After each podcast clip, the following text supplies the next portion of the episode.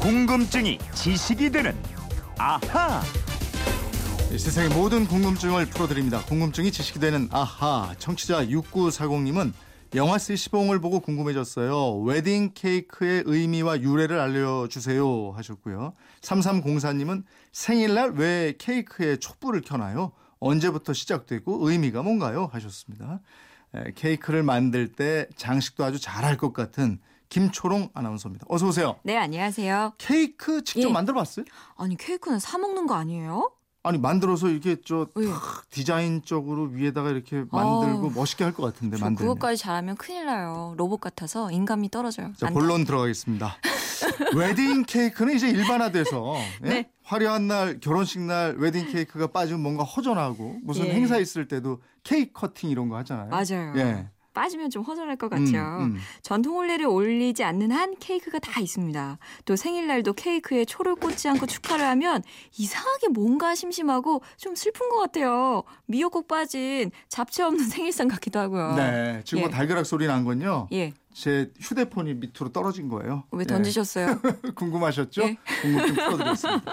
어, 케이크는 모양도 예쁘지만 맛도 아주 달콤해요. 예, 그래서 예. 스트레스가 확 풀리고 기분도 좋아지고 그러지 않습니까? 그렇죠. 그래서 기념하거나 축하할 일이 있고 이러면 반드시 케이크 준비하고 한쪽을 나눠 먹고 이러는데 이 케이크는 서양에서 만든 거잖아요. 그죠? 예, 우리 예전에 빵에 대해서 아하에서 풀어드린 적이 있는데 그 이집트에서 기원전 2000년경에 효모를 넣은 빵을 처음 만들어 먹었어요. 이 케이크도 시작이 이집트입니다. 고대 이집트인들에게 케이크는 태양하고 달에게 소원을 빌면서 바치던 제물이었고요. 태양과 달이 계절의 변화를 주도하고 농사의 흥망을 결정한다 그래서 밀을 재분해서 만든 케이크를 바쳤습니다. 아, 케이크가 제물이었다면 그럼 고대 이집트에서는 웨딩 케이크, 뭐 생일 케이크 이런 거는 없었나 보죠? 예, 이집트에서 만든 케이크가 그리스랑 로마로 퍼져나가면서 다양한 목적의 케이크가 등장하기 시작했고요. 결혼식에 쓰이는 웨딩 케이크, 고대 로마에서 유행했습니다. 어. 생일 케이크는 고대 그리스에서 퍼지게 됐고요. 예. 또 성탄절 케이크 있죠? 예. 중세 시대 유럽에서 발전했어요. 아, 그러면 이집트에서부터 케이크라고 불렀어요? 그건 아니에요. 케이크라는 단어가 처음 등장한 건 그로부터 한참 뒤에요. 13세기 무렵에 등장한 것으로 사전에 나오는데요. 13세기에 바이킹들이 사용했던 고대 노르웨이어 카카라는 말에서 이 케이크라는 말이 비롯됐다고 합니다. 이 바이킹족이라고 그러면 유럽의 북쪽 한마디로 그 오지 사람들인데 예. 그 사람들도 케이크를 만들어 먹었다는 거예요. 그러면? 그렇습니다. 13세기 음. 무렵에 이 유럽 오지에 살던 바이킹들에게도 케이크 만드는 법이 전수될 정도로 널리 퍼졌다고 봐야겠죠. 예. 이 결혼식 올릴 때 만드는 웨딩 케이크는 로마 시대에 시작됐다고 그랬는데 예. 이유가 있어요. 그 로마인들이 밀이 다산하고 풍요를 상징한다고 믿었거든요. 예. 결혼식을 마친 신부의 머리 위에 밀로 만든 케이크를 부스러뜨리고 그 빵 조각 들을 하객들이 행운의 표시로 나눠 가지는 풍습이 있었대요. 네. 이 풍습을 통해서 신부가 아이를 많이 낳고 잘 살기를 기원했다고 합니다. 그렇군요.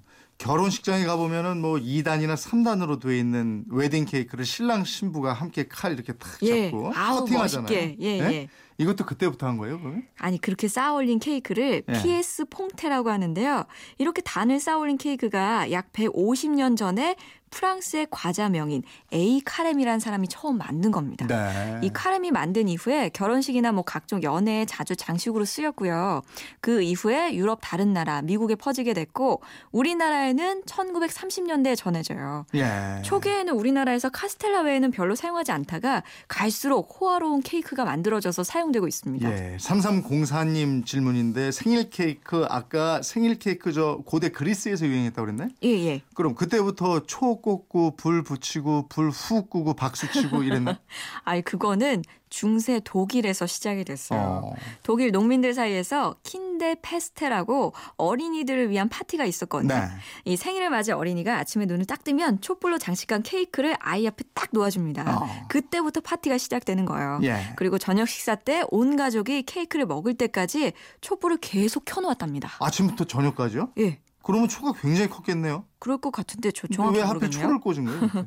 일단 그 시대에는 전기가 없었고요. 아, 그러니까. 초가 주위를 확 밝히면서 예. 이게 또 생명력을 상징합니다. 또 그런 의미도 있었고 그렇게 촛불을 켤 때 생일 맞은 아이의 나이보다 숫자를 하나 더 밝게 했어요. 어. 하나 더 밝힌 그 촛불이 생명의 등불을 의미하는 것이었고요. 음. 앞으로 1년 동안 다음 생일 맞을 때까지 건강하게 잘 살아라 이런 의미를 담았다고 합니다. 아, 이 초를 괜히 멋있어 보이라고 꽂은 게 아니었네요. 예, 예. 그러면 생일을 맞은 아이가 저녁에 그 촛불을 탁 끄는 거예요? 그렇죠. 생일 음. 맞은 아이는 선물도 받고 음식들 나눠 먹고 음. 소원을 빌면서 촛불을 다 끄게 되는데 이 간습이 오늘날까지 이어져 오- 오고 있는 거예요. 그래서 촛불 끌 때 아 이거 한 번에 확 꺼야 된다. 음. 소원 꼭 빌고 꺼야 된다. 이런 말 하잖아요. 네.